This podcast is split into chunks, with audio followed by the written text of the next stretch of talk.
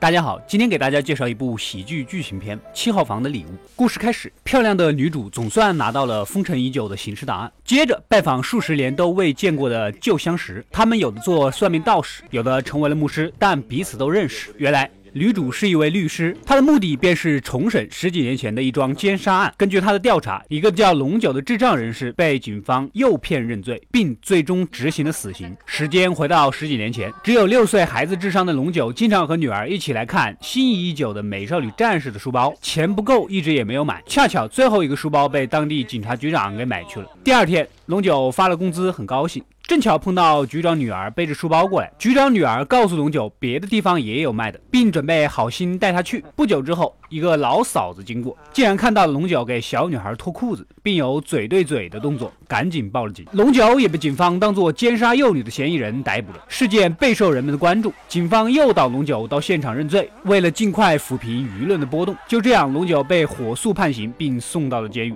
关在同一个牢房里的有抢劫犯、有通奸犯、有黑社会，还有诈骗犯。几个人发现龙九笨笨的，也经常欺负他，并常常站在正义的角度审判他这个奸杀幼女的犯人。黑老大串通狱警，经常给其他犯人带些东西进来。这也让原本干这桩生意的裘老大很不爽，偷偷袭击黑老大的时候，被龙九一把推倒在地，救了黑老大一命，而自己却受了重伤。黑老大非常感恩龙九的行为，大意满足龙九一个愿望。龙九心里惦记着女儿，他只想要见自己的女儿，所以黑老大计划弄一个基督教送温暖的活动，让龙九的女儿混进来，然后藏在箱子里带到了牢房。父女俩终于相见了，牢房的几个人都挺喜欢小女儿的。这次相见的风险也非常大，突然收到消息，牧师晕倒。好了，队伍不得不提前离开，龙九和小女儿不得不马上分别。通奸犯着急的将小女儿送到门口，却发现队伍的车刚刚离开。不得已，只能又将小女儿带回牢房。根据安排，后天又有宗教活动，几个人合计着，到时候再送出去，大家就都没事了。夜晚，警卫听到房间里传来女人的声音，通奸犯为了掩饰，模仿女人的嗓音，躲过了一切。小女孩趁大家睡着了，还将裸体的女明星海报涂上了美少女战士的衣服。牢房里散发着很久都没有过的活力。到了活动当天，黑老大准备将小女孩送到宗教团体里混出去，过去才发现，这次来的是一堆和尚，一个小女孩怎么可能出现在这里？只得又将她。他带回了房间，警卫队长也发现了他们藏着小女孩的事，对整个监狱所有牢房进行搜查，而这一查却闹得之前的裘老大精神病发作，放了大火。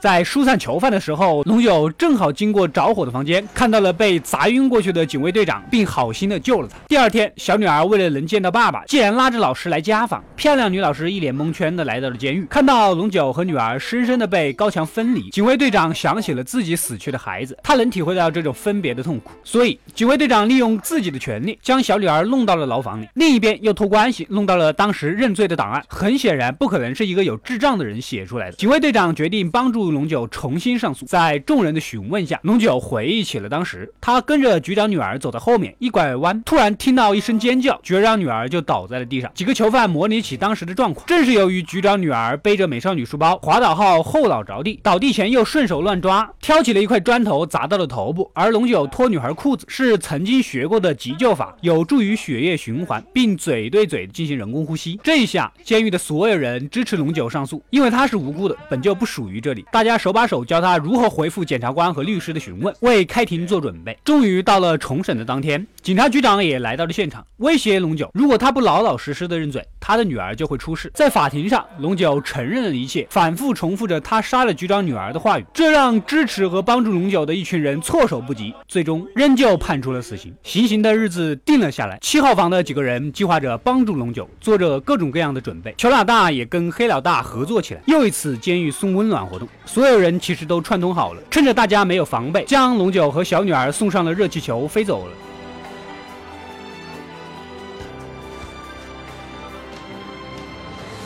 警卫还以为这是活动的其中一个项目，等发现的时候，囚犯们阻挡着警卫们。最后，热气球被勾在了铁丝网上，两人并没有逃脱掉。最终，龙九因为认罪而被执行了死刑。时间回到现在，女主告诉法官，小女孩的后脑才是致命伤，龙九也不可能写出那种程度的认罪书，也并没有掐脖子的痕迹，所有有力的证据都被忽视了，并且女主告诉大家，她就是龙九的女儿。